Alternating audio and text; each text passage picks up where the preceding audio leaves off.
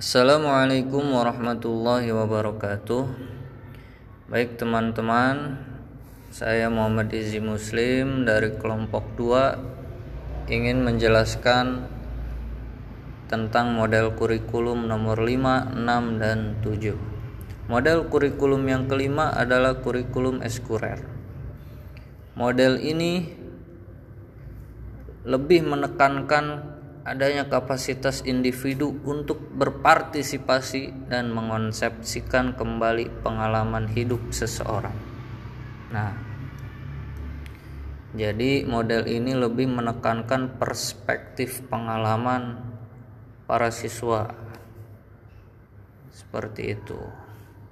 Selanjutnya yang nomor 6 adalah kurikulum humanistik.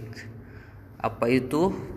Kurikulum humanistik yaitu merupakan model pendidikan yang berorientasikan pada perkembangan kepribadian, sikap, emosi atau perasaan peserta didik.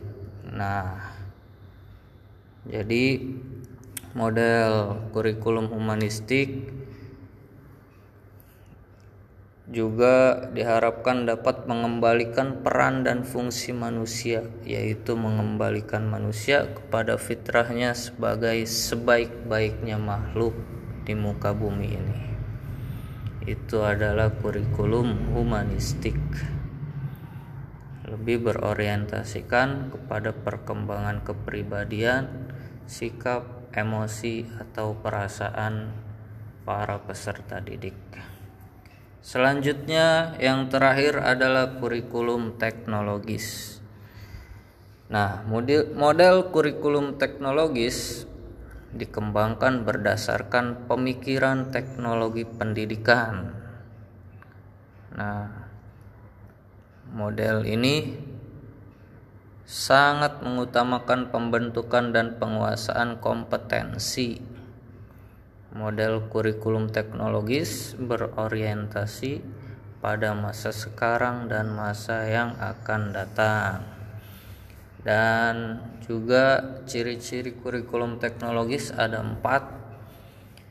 Yang pertama, tujuan diarahkan pada penguasaan kompetensi.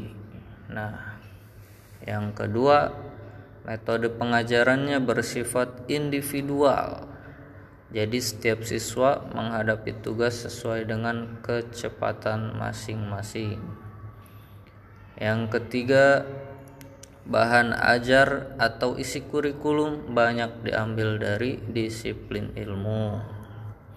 Dan yang terakhir, ciri-ciri kurikulum teknologis adalah evaluasi dilakukan kapan saja. Bentuk evaluasinya bersifat objektif tes. Nah, itu penjelasan dari saya. Kurang lebihnya mohon maaf. Bila taufik wal hidayah. Wassalamualaikum warahmatullahi wabarakatuh.